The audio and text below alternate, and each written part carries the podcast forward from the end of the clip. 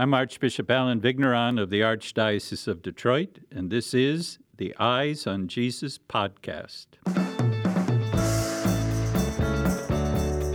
Hello and welcome to the Eyes on Jesus podcast with Archbishop Vigneron. I'm your host, Mike Chamberland. And I am your host, Mary Wilkerson. We are excited to release new episodes once a month, so please make sure to subscribe and review wherever it is that you listen to podcasts. Archbishop, welcome and thank you once again for joining us. It's great to have you on the show. Good to be with you, Mike and Mary. Wonderful to be back. Yes. Archbishop, how was your last month? I know obviously it's been it's been a crazy time in our history, a crazy time in just uh, in general. Um, obviously, with the pandemic, with uh, masses resuming again, there's just I'm sure you've been extremely busy. How how have you been?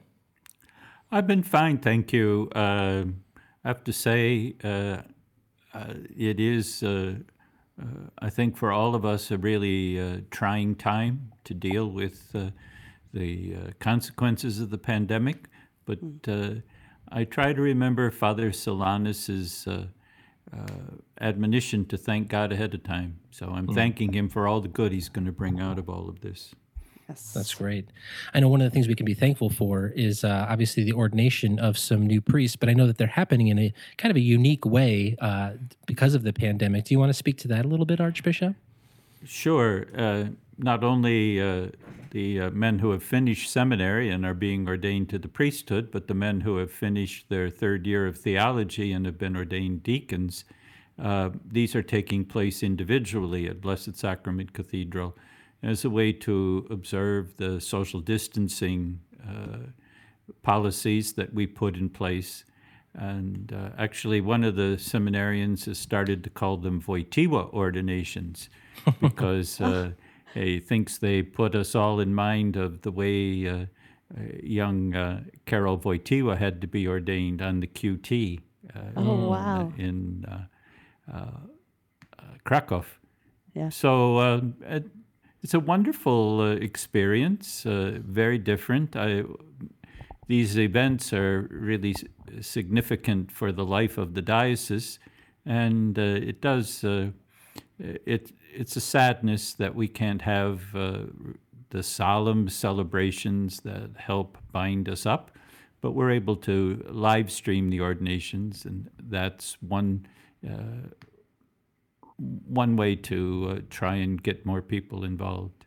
But the most important thing is that it's not about this particular event, but it's the mission. As I told the fellows, mm. the mission goes on, and we can't wait for some ideal time to send them on the mission. Were they were they able to have their families there? These men that were being ordained. Yes, uh, okay. especially uh, when we s- scheduled the ordinations, uh, we thought perhaps we would still be uh, on the norm of keeping only 10 people in the mm-hmm. cathedral. But mm-hmm. uh, now, with uh, uh the 25% uh, norm that we're following, yeah, yeah. Their, their families are there. That's great. And and were the deacons and priests able to kind of, even with some of the strangeness, still pretty sacred days for them, I'm assuming, right? Oh, way yeah. certainly. Yeah. I think uh, they'll remember this particular way uh, the rest of their lives. Yes. I think particularly I remind them that it's uh, it's a way to be committed to the mission. Oh, I love that. I love that. And so many of these moments have been shifted, but I like what you just said because I keep trying to, we're never going to forget this. It's such a point in history. It's a dark point in a lot of ways, but what a significant moment for us all, right? Exactly. Uh, we believe, we know from the resurrection of Jesus that he's the Lord of history. And uh, I don't know how he's going to make all of this fit into his plan. But if you and I today respond as well as we can and take advantage of uh, uh, the graces he offers, uh, we're going to be that much closer to the kingdom. Mm. Amen.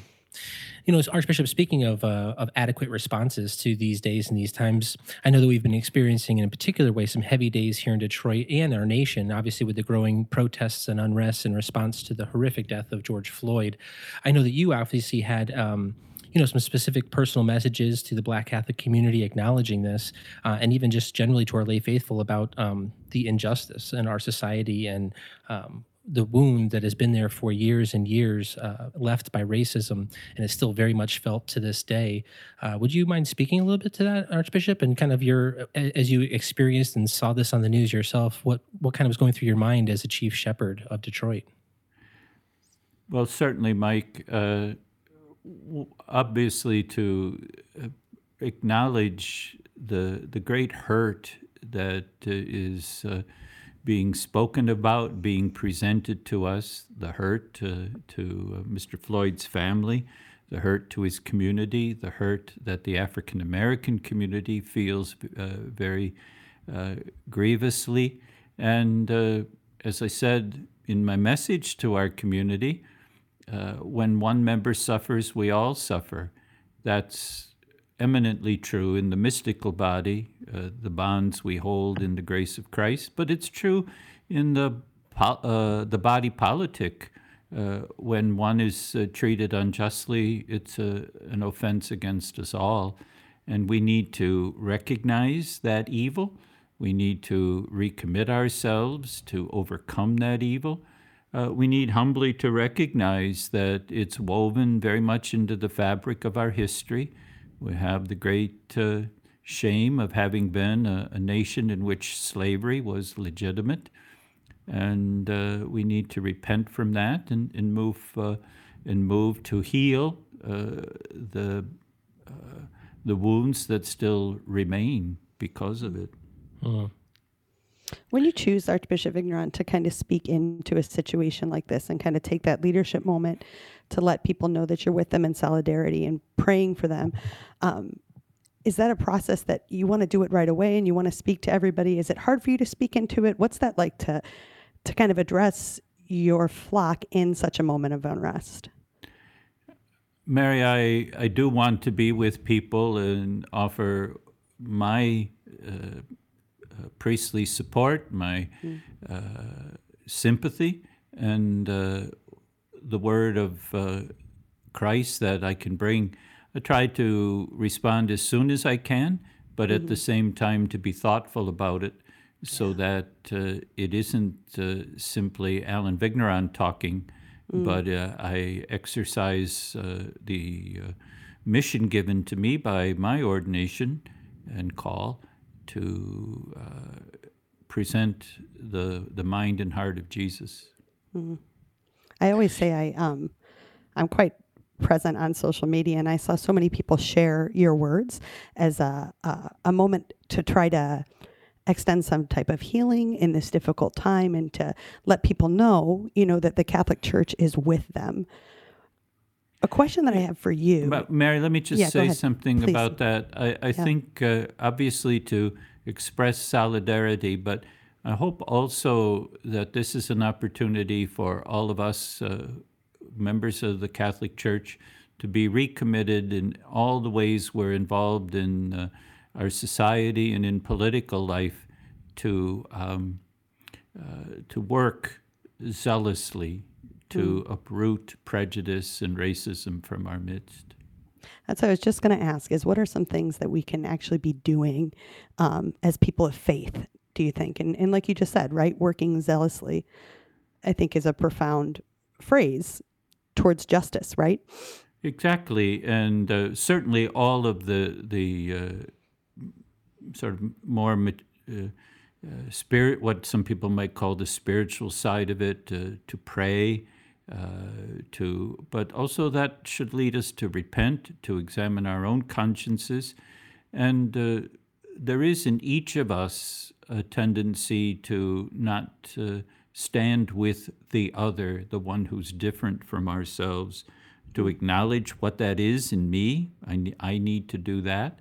And then to take uh, action to act against it, and to, uh, in this case particularly, uh, to ask myself, what's God inviting me to do to help eradicate racism from our community? Well, thank you for sharing those thoughts with us.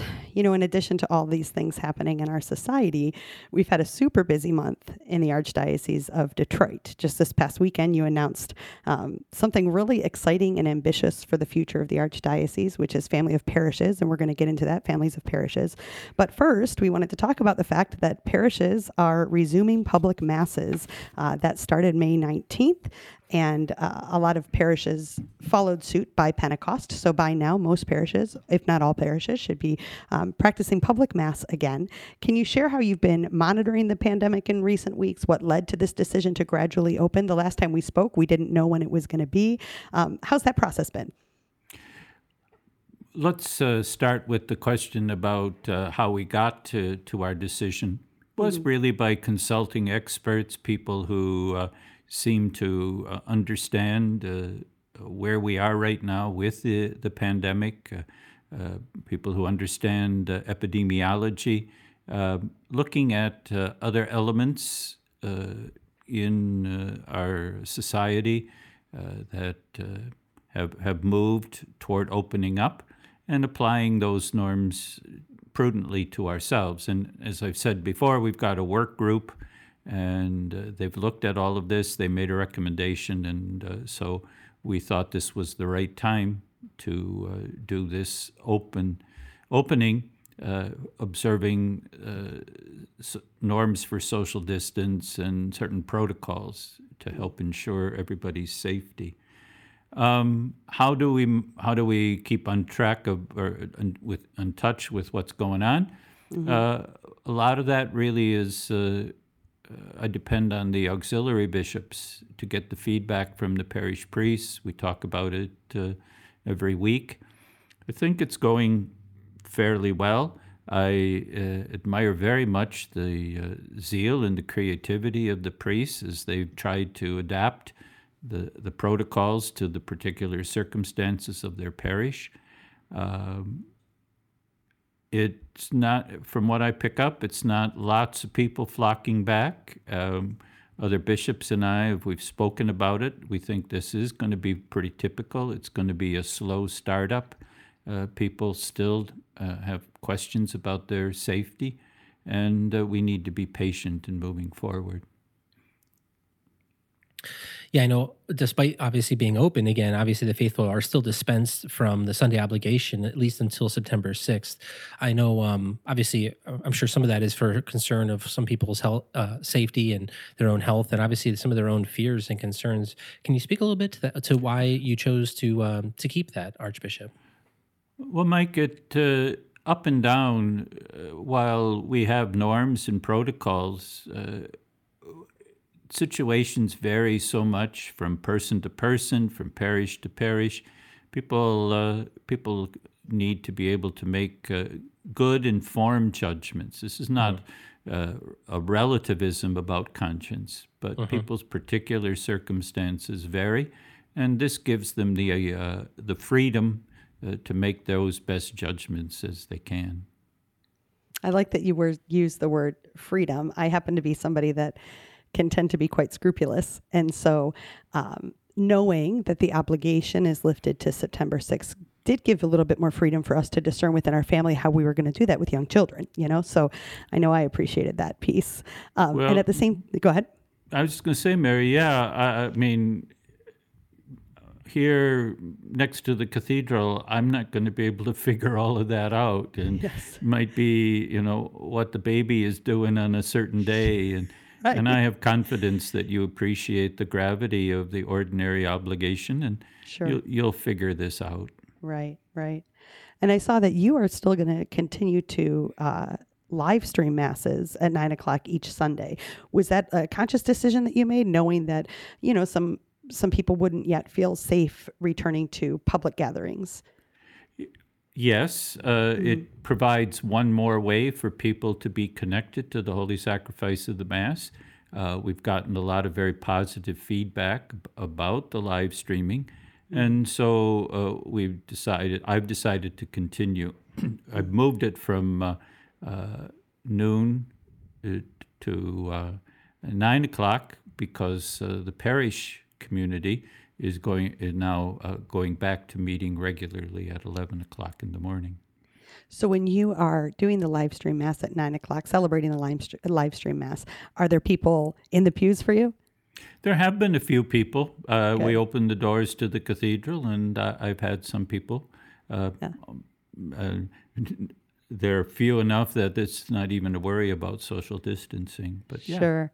I had a friend who said uh, that's a priest, and I asked him how he's doing. You know, resuming masses, and he said it just feels so good to be with uh, with the community again. You know, um, he's been celebrating his masses through live streams and things like that, but it it feels good to him to have the flock back with him. So that's good.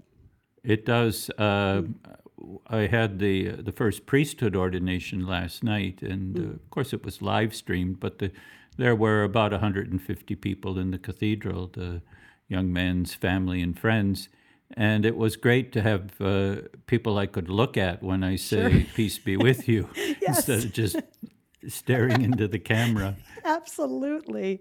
Yeah, that's wonderful. I, I think um, a lot of hope is is lined up for us this summer as we move back to resuming some of what we know in our norms, but changed. So that's good. Well, as you just said, Mary, I think there's some hope. And I think today we want to overall speak about a hopeful topic, which is um, this announcement, which um, Archbishop you made on uh, Pentecost specifically about families of parishes as a new direction in which our archdiocese is going to be moving and going. Um, I know it's been uh, a big piece of prayer, a big piece of um, discernment that's been taking time over years, uh, given before the synod, through the synod, after the synod, uh, this whole um, various recommendations and prayer and considerations have been developed to overall help us to be unleashed and help us to be on mission. And this is just another piece of that. So I know, um, Archbishop, you had this uh, obviously this big announcement. There's a video and also a letter released, and people can of course go and see that. Um, but would you mind just telling us your, yourself, just here on this podcast, you know, um, what is a family of parishes and how is that plan being developed?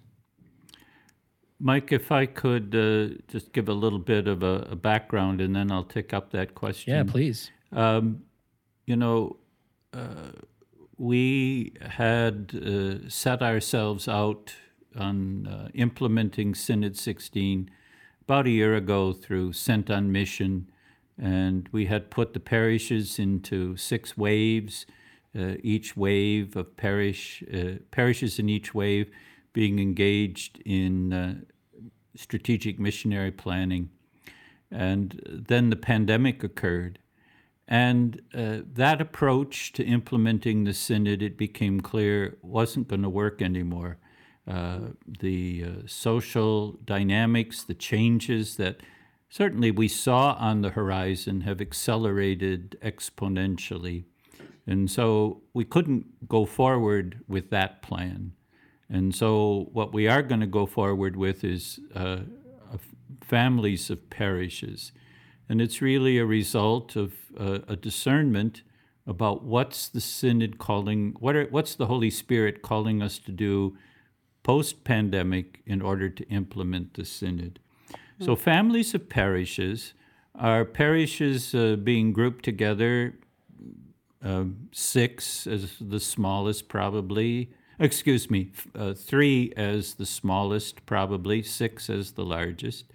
And uh, those families will share the priests who serve the parishes and uh, work together, put their resources together in order to plan how to implement the synod, how to unleash the gospel, how to be on mission, and uh, how, to, how to go forward. How's the plan being developed? I've got uh, three uh, work groups right now engaged in thinking through how to implement this basic direction. Uh, one, to talk about how the family will uh, be organized and, and led, and then uh, another group uh, to look at how the family of parishes uh, engages in the mission, and then another group to uh, give uh, uh, outline how the resources for the family of parishes will be organized in order to support the mission. So a lot of us in the Archdiocese of Detroit have been through some some changing and some shifting uh, historically through the diocese with the Together in Faith initiative and different things like that, where parishes were called to work together to cluster to merge. So um, some of this language seems familiar, but yet it's different. Can you tell us how this would be different than a clustering or a merger? Sure, Mary. Uh, a merger basically means that uh, you take two parishes, or sometimes three, and they take on a whole new identity as one single parish. Mm-hmm. That's not what this is about. A cluster means that you take a two parishes, each retains its own identity, but shares one pastor. That's mm-hmm. not what this is about. This is about families of parishes retaining their identity and sharing the clergy who are assigned to those parishes and sharing their resources for the sake of mission. Mm-hmm. It's The funny. parishes unleash- in the family retain their own identity. Okay. But then work together to share resources and share a pastor. Am I hearing that? That they well, would be sharing share the clergy. It might be Okay. more than in. Say, if we have a family of six uh, parishes, I don't know how many priests will be assigned to the Sure. parishes in that family. Okay. But uh, the the priests will work as a team to care for uh, the parishes in the family. And do you see that um, you talked in Unleash the Gospel a little bit about different habits, good habits that we can cultivate as the faithful? And you talked about like a spirit of cooperation and confidence in God and an attitude of gratitude. Are those going to be things that need to be kind of key as we move through this process together? Oh, for sure. Uh, We need to be docile to the Holy Spirit because uh, once the parishes are established, uh, they're going to have to uh, listen to the Holy Spirit to say, what's God inviting our family of parishes to do in order hmm. to unleash the gospel? How do we? How can we be bold? This is certainly a, a big innovation for the way we live our lives as members of parishes, and certainly we're going to have to cooperate. And above all, we have confidence in God that we're responding to the direction He's taking us and that he, He'll bring great good out of this. Archbishop, I know as I as I understand it from what you had said, um, basically a lot of this assessment, the initial assessment of which parishes would kind of become a family, is going to be done between now and uh, Advent uh, of this upcoming year, 2020. Is that correct? Yes, uh, and uh, I've got uh, gr- uh, groups of uh, clergy and laity looking at that, uh, suggesting various possibilities, and uh, we'll review it uh, as uh, they make their proposal of what families seem to make sense. Uh, this kind of uh, collaboration that we're looking for, uh, teams of, of clergy and lay leaders, what will be the most effective way to group a, a, set of parishes into a family. And we expect maybe somewhere between 60 and 80 families uh, to, uh, to be uh, uh, established. Very good. I know you said that the um, the pandemic has kind of accelerated some planning and accelerated some of the thoughts and all of this. Is is that accelerant been somewhat of the kind of the pre shortages and tied also to financial concerns given the pandemic and everything coming up? Exactly. Uh, Our resources are, are uh, appreciably decreased uh, because of what we've been through. I mean, we can expect uh, whatever kind of uh, economic recovery to take place is uh, going to be over a, a significant period of time, which means uh, our people are going to have fewer resources to uh, to contribute to the mission, and uh, we have. Uh, recognize that we have fewer priests. We don't uh, have uh, enough priests to have a pastor for every parish. And uh, that's accelerating because a number of our priests are uh, in the vulnerable category and uh, aren't uh, uh, available to lead our parishes as they might have prior to uh, the pandemic. Do you have you been able to talk to priests? Are they excited about this? Is it is it stretching everybody a little bit and and people are people nervous about it? Are they excited? What's the general feeling? Um, I know you just announced it, so you might not have a good pulse on that yet. But um, how are people receiving it? It's a yes to all those uh, questions you put, Mary, and a lot of it depends on uh, people's temperament. A, a lot of priests are excited about it; they're eager to go, move forward. Uh, some are, are worried uh, because it is a big change, and they want to. Uh, uh, just it's the unknown that we're we're moving into. Uh, but I I think uh, most priests uh, have pledged to me that they want to cooperate and they want to make this work.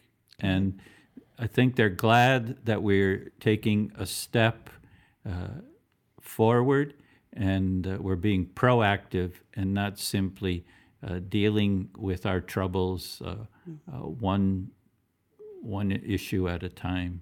Sure. There's always that discussion, um, you know, moving from maintenance to mission. And I think we've, uh, under your leadership and under the guidance of the Holy Spirit, really been open to what our mission is as a diocese. And I love that you explain this as a fruit of the synod. This is where it's led, even if it was a pivot off of sent on mission. Um, can you speak a little bit about what you see, and just remind us what the mission is, what we're going for as an archdiocese? to be uh, a total missionary church, which means not only re embracing Christ, but re embracing Him so that we can share Him with our neighbors and everybody else in Southeast Michigan. Uh, we're dealing, we, we talk about doing this with fewer resources, but by God's providence, that's what He's given us. But the, the mission is the same that He's given us to make disciples of all nations. And so uh, we want to uh, help people encounter Christ, to grow in discipleship, and then themselves to become uh, evangelists alongside of us. I know so many of our listeners are probably, you know, thinking as you've made this announcement and as they're listening now, you know, what about my parish? You know, I love my parish. I love the um the general I love my pastor, you know, I love the overall feel and flavor of my parish and as you know archbishop each parish kind of has its own like uh nature and entity as you kind of spoke earlier about when Its you own were culture, yeah. Yeah, it's culture. That's what I was going to yeah, say. that's the that's a better word. Thank you. Um, so, um, I I uh, I know a lot of people are probably thinking like, hey, I love my parish culture, and I don't want to see that change. Uh, I don't want to see that uh, undevelop or, or or be modified at all. So, I don't know if you can tell us a little bit about. Um, I don't know, just your thoughts on that. Like as these families come together, um, how do you how do you suspect or hope that this will go? And and have you gleaned anything from other dioceses or anywhere else that this has already kind of been done? The best reports uh, I th- that I've seen have come to us from our neighbor over in Ontario, the London diocese, and uh, it's working generally pretty well. Uh, depends a lot on the leadership of the priest and the leadership team in the uh, in the family, but uh, I I am glad that people uh, are uh, feel blessed by the culture of their parish but I would uh, invite them to be willing to change a bit, not to destroy or obliterate that culture, but to think about how the blessing that that culture is. Let's to pick a name, St. Michael Parish. That the blessing that St. Michael Parish's culture is is something that they can share with other members in the family, so that all the all the families in the parish, all the f- parishes in the family, uh, can be uh, uh, more effectively on mission. It's a little bit like talking about uh, evangelizing husband and wife families, uh, parents and kids families. Great that they have uh, blessings in the household, but there is a way that uh, the Lord invites them to open up that circle to include other people, other people who perhaps don't have as happy a family, but who, by being brought into the circle, uh, can uh, can be blessed by that, by opening that circle out. Think uh, maybe the example we could think about is the upper room, and how on the Saturday before Pentecost, uh, the the twelve, Our Lady, the other disciples, uh, they had certainly the the joy and comfort of being in one another's uh, company. Yes. But on Pentecost morning, uh, the, it wasn't that that family was broken up, was that that family was opened out.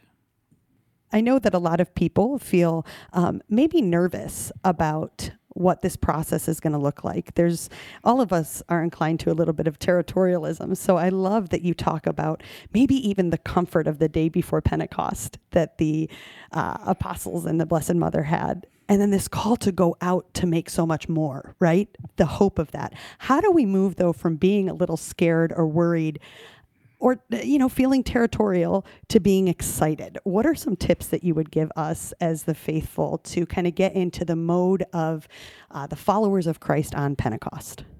One uh, place to start, I think, is uh, to do a, a, what uh, is sometimes called a review of life, and to just uh, maybe with a piece of paper and, and a pen, sit down and say, what are the five significant situations in my day, my month, uh, where I can go out of myself and uh, pr- help people encounter Christ, and to and to look at that, and then to do a discernment, and to honestly uh, assess where I'm more comfortable, where I'm less comfortable, and then to bring that to prayer and to see uh, where am uh, where do I feel called to go beyond my comfort zone, and uh, where is where is Jesus asking me to go, so that somebody who isn't one of his own right now will become his own because that's what he wants. He he wants to make them happy. He wants to save them. He wants to give them life, and uh, it'll take some sacrifice on my part to bring that about. But uh, uh, it's worth it in order to make Jesus happy. What I really like about uh well, I don't know. I'm I'm still obviously uh what I really like about this though, and it'll be interesting to see. I know there's going to be a lot of growing pains as you as you've mentioned, and I know myself as a as a parish staff member, I know that there's going to be a lot of just work and development.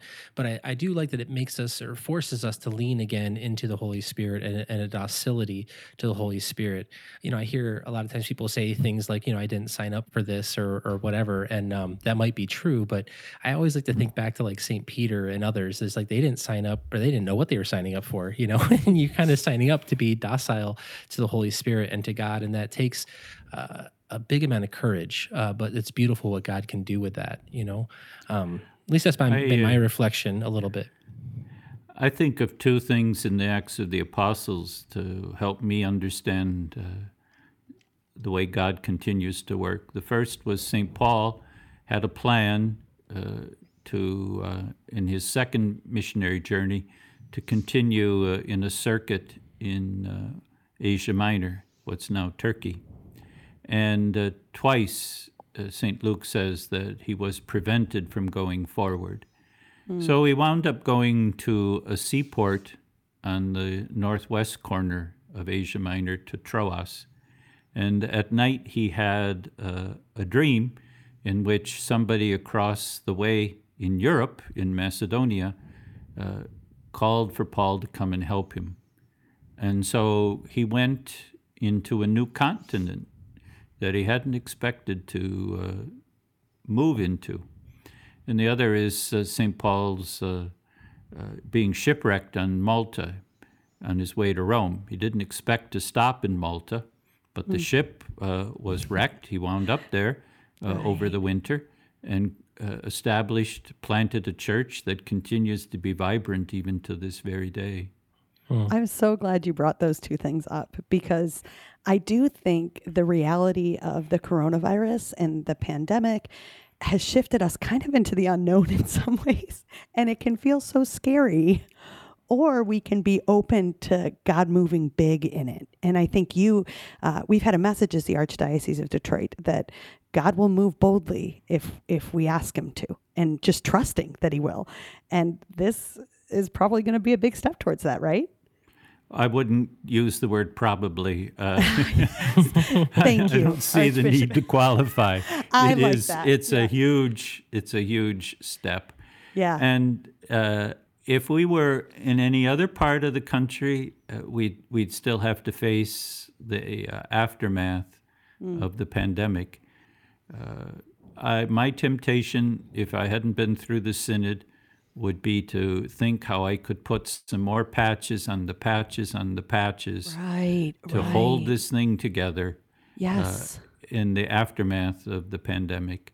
right. And the synod is, is the Holy Spirit inviting me as the principal pastor to Uh-huh. invite everybody to say, uh, the way we respond to this has to be about uh, going forward on the mission and not Mm-hmm. simply uh, maintenance. How do you see this change? I'm going to ask you a couple different questions impacting pastors and then um, parishioners, staff members, and finally schools. How are schools going to play into this? I know those are four different groupings, but have you thought a bit, a little bit about how this is going to affect those four groupings of people? So pastors and parishioners, staff workers, Well, and it, and I would say not just pastors, but all the priests. Uh, Oh, yeah. Yeah, They yeah, are yeah. going to have to uh, uh, find new ways to work uh, Hmm. as a team Mm-hmm. and to identify the particular. I mean, all of us parish priests are generalists, Hmm. but we do have different sets of skills that we can bring. And so, if you have, say, you have a, a, a family of four parishes with six priests on the team, they're going to be able to think about who's got the most uh, talent to uh, as the leader, who's the who's got the best talent as a catechist, who's really uh, the very best in dealing with young people, young adults. right. And uh, not that the others don't have any uh, connection to to folks, uh, but uh, how can we be a team supporting one another? Uh, and I'd say that's very much the, how it's going to be for their lay uh, co-workers as well. Um, in maybe one person in that family is really the very best at catechesis. Uh, maybe another one is the very best at, uh, um, again, let's talk about uh, youth ministry, young adults, tho- that sort of thing. Um, and then parishioners, I think it'd be a similar sort of discernment. And to be connected with one another th- throughout the families, to feel free to uh, be at one another's table and to be be involved with one another, mutual projects that the whole family undertakes. And then you said about schools.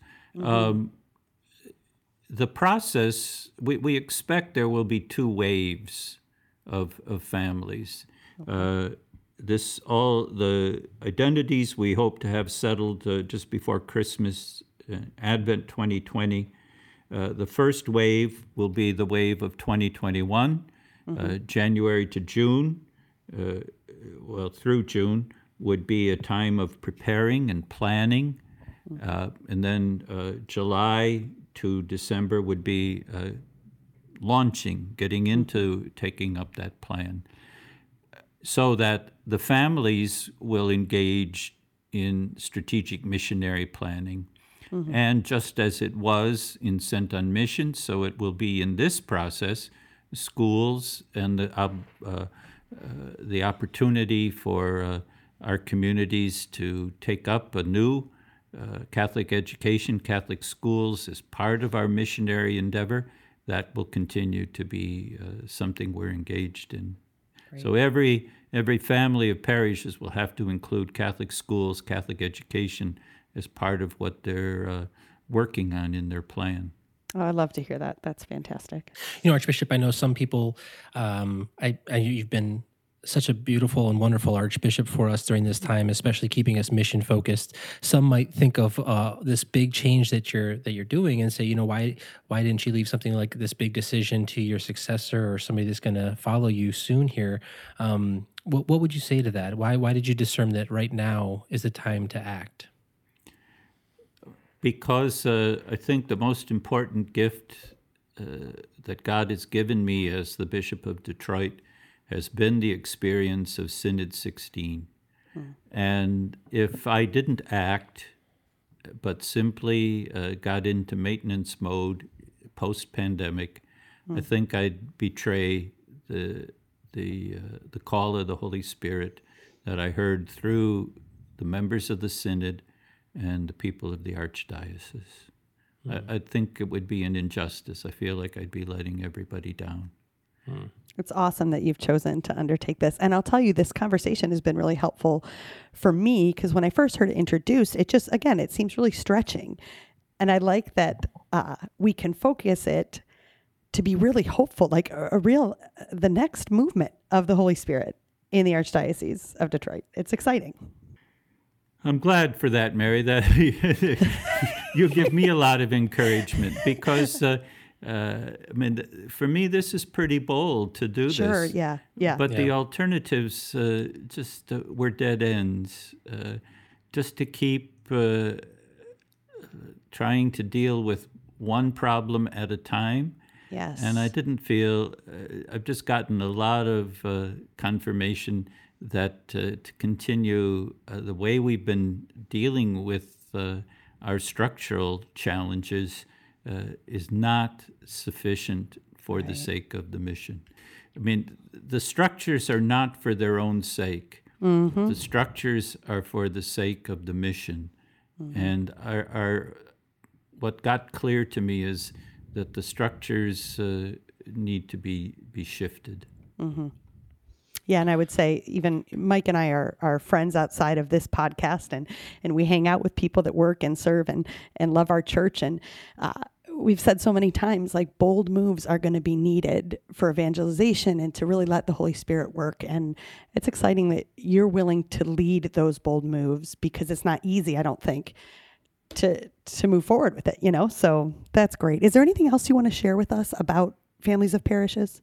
all the people who are listening, please pray that we continue to be faithful to the the direction the Holy Spirit gave us. Uh, I was reading to prepare for Pentecost uh, some parts of St. John Paul's encyclical on uh, the Holy Spirit, and he said that uh, yes, the apostles came out of the cenacle, but in some ways the church has always stayed there at the same time in prayer, because it's out of that uh, that room uh, that everything has grown, and so we we need to to to stay there in prayer, so that uh, the kingdom of God can grow from uh, Jerusalem to Judea uh, to southeast Michigan.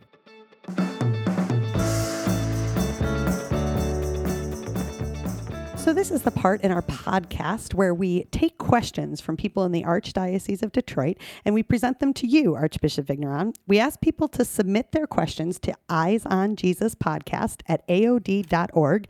And then each month we ask you questions um, that the faithful have asked. When you ask your question, if you have a question, make sure to include your first name, your home parish, and of course, your question.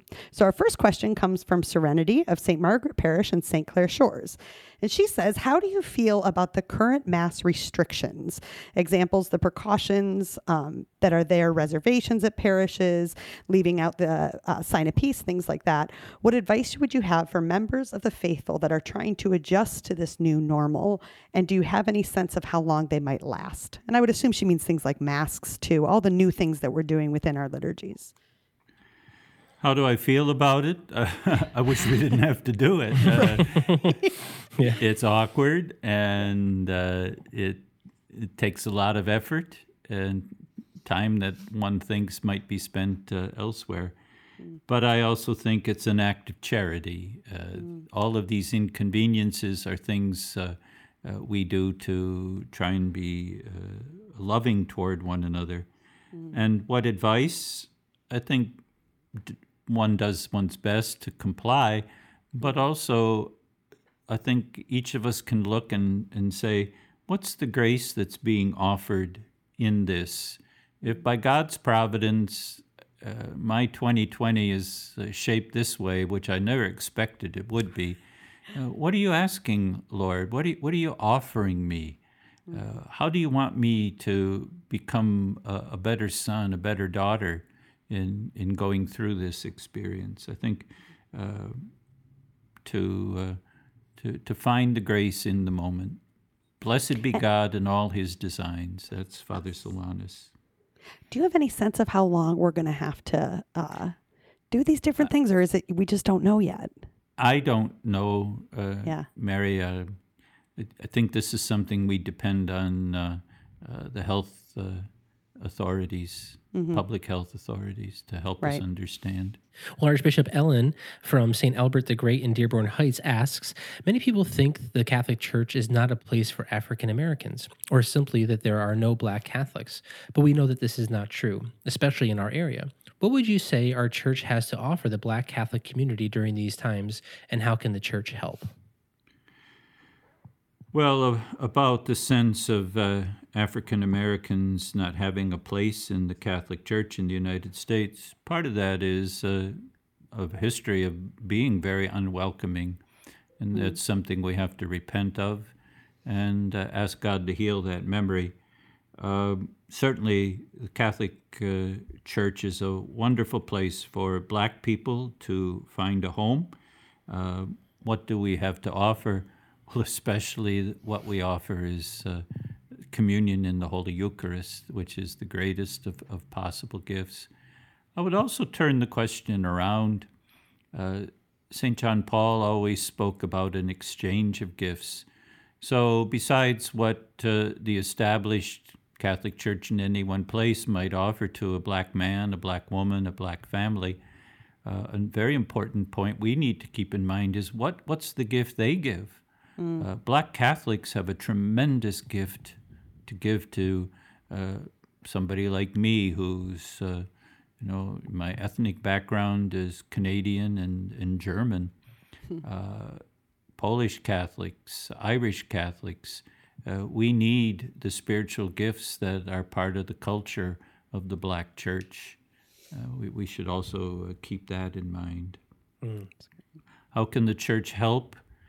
I think uh, through uh, letting the Holy Spirit work in us uh, so that we take those actions which are necessary uh, to uh, build a social order that conforms to God's plan, which is beautifully reflected, I think, in our founding documents. That's one of the blessings we have as a, an American people, is that uh, the ideals of uh, equality uh, uh, cohere with uh, uh, the gospel teaching about the dignity of every human person.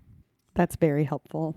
And what a good reminder too to remind us that it's yes, the the church offers so much, but each person that comes to the church enhances our community, you know. So that's fantastic. And our last question comes from Christina from Our Lady of Good Counsel, and this is a great question I think to end on based on our conversation today. How can the laity be most supportive of this transition to families of parishes? Are there specific ways that we can step in and help fill the gap? About uh, being supportive, I think one of the most important ways is to be supportive of your parish priests. Uh, they're going to have a, a, a preeminent em- uh leadership role in helping to uh, navigate us uh, through this transition. And uh, it can mean just so much to a priest for somebody in the parish to say, Father, uh, I'm really grateful for what you're doing. Uh, I support you. Uh, that's very, very helpful. Um, I also think to help everybody keep the focus on mission, uh, to acknowledge whatever uh, has to be let go, whatever is the sacrifice, uh, the, the challenge one faces in becoming uh, a, a missionary family of parishes, but to to always keep in mind the goal that uh, this is God's way to help us become better missionaries. I think those are important ways to be supportive, to to always bring it back to mission. Uh, specific ways to step in. I think uh, to uh, do a, a, realistic assessment of what one's gift or competencies are, uh, that one, the way one can contribute to the family and to help the family grow. And uh, this question talks about filling in the gaps.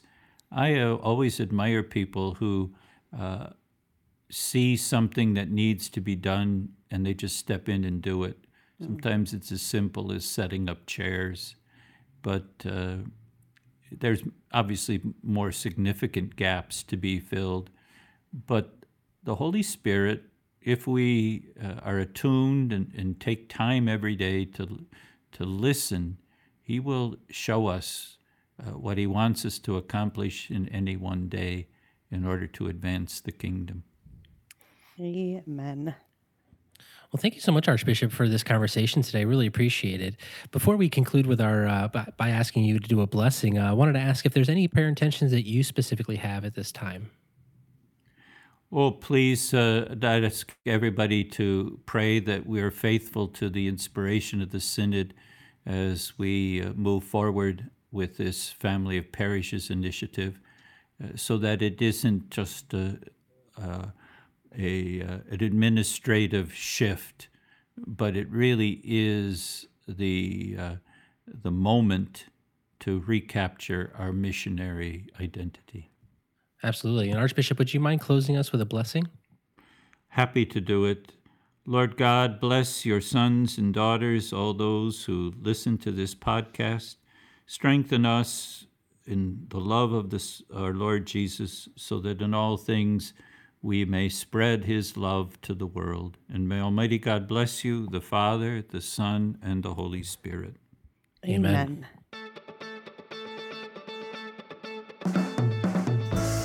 Stay tuned for the next episode of Eyes on Jesus, a new episode every month. And if you enjoyed listening, you might also like the Open Door Policy podcast with Father Steve Pullis and Danielle Center, a podcast for joyful missionary disciples and our movement to unleash the gospel. Find it on your favorite podcast app.